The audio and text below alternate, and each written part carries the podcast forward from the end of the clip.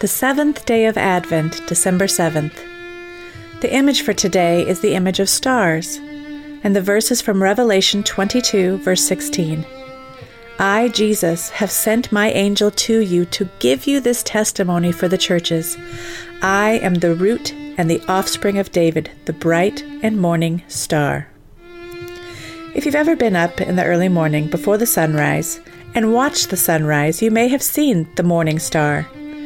The morning star is a star. Well, actually, it's a planet. It's usually Venus, but it can be seen in the east just before the sunrise. Before that, you can't really see the star for whatever reason. It's too far off the horizon to be viewed, or the light is at the wrong angle, or not enough reflecting light. But when you see the morning star, you know that the sun is about to rise and a new day is dawning. Jesus calls himself the bright and morning star.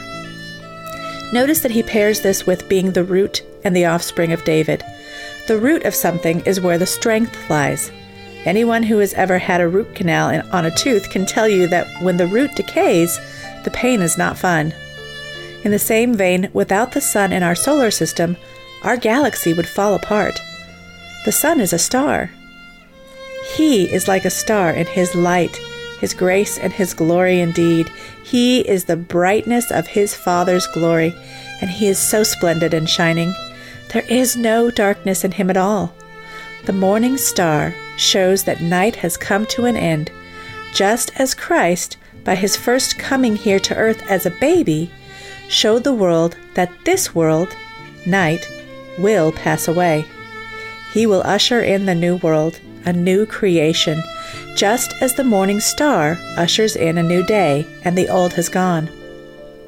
In Revelation 21, we are told that in heaven, there will be no sun nor moon to shine on that heavenly city. Why? Because the glory of the Lord gives the city its light, and its lamp is the Lamb of God, Jesus. Remember, Jesus' birth was ushered in by a star, too, a star that lit the way for the travelers from the east, and a star that showed the shocked shepherds with their sheep where the children spoken of by the angels was resting. Praise God for the bright and morning star. Get up a bit early tomorrow morning. Seriously, the sunrise doesn't happen until really late now anyway. And watch it. Watch the sunrise. Even if you don't see the morning star in the east, imagine that you do, and know, as you watch the new day dawn, so too will this life pass away, and a new creation will dawn, thanks to Jesus, our bright morning star.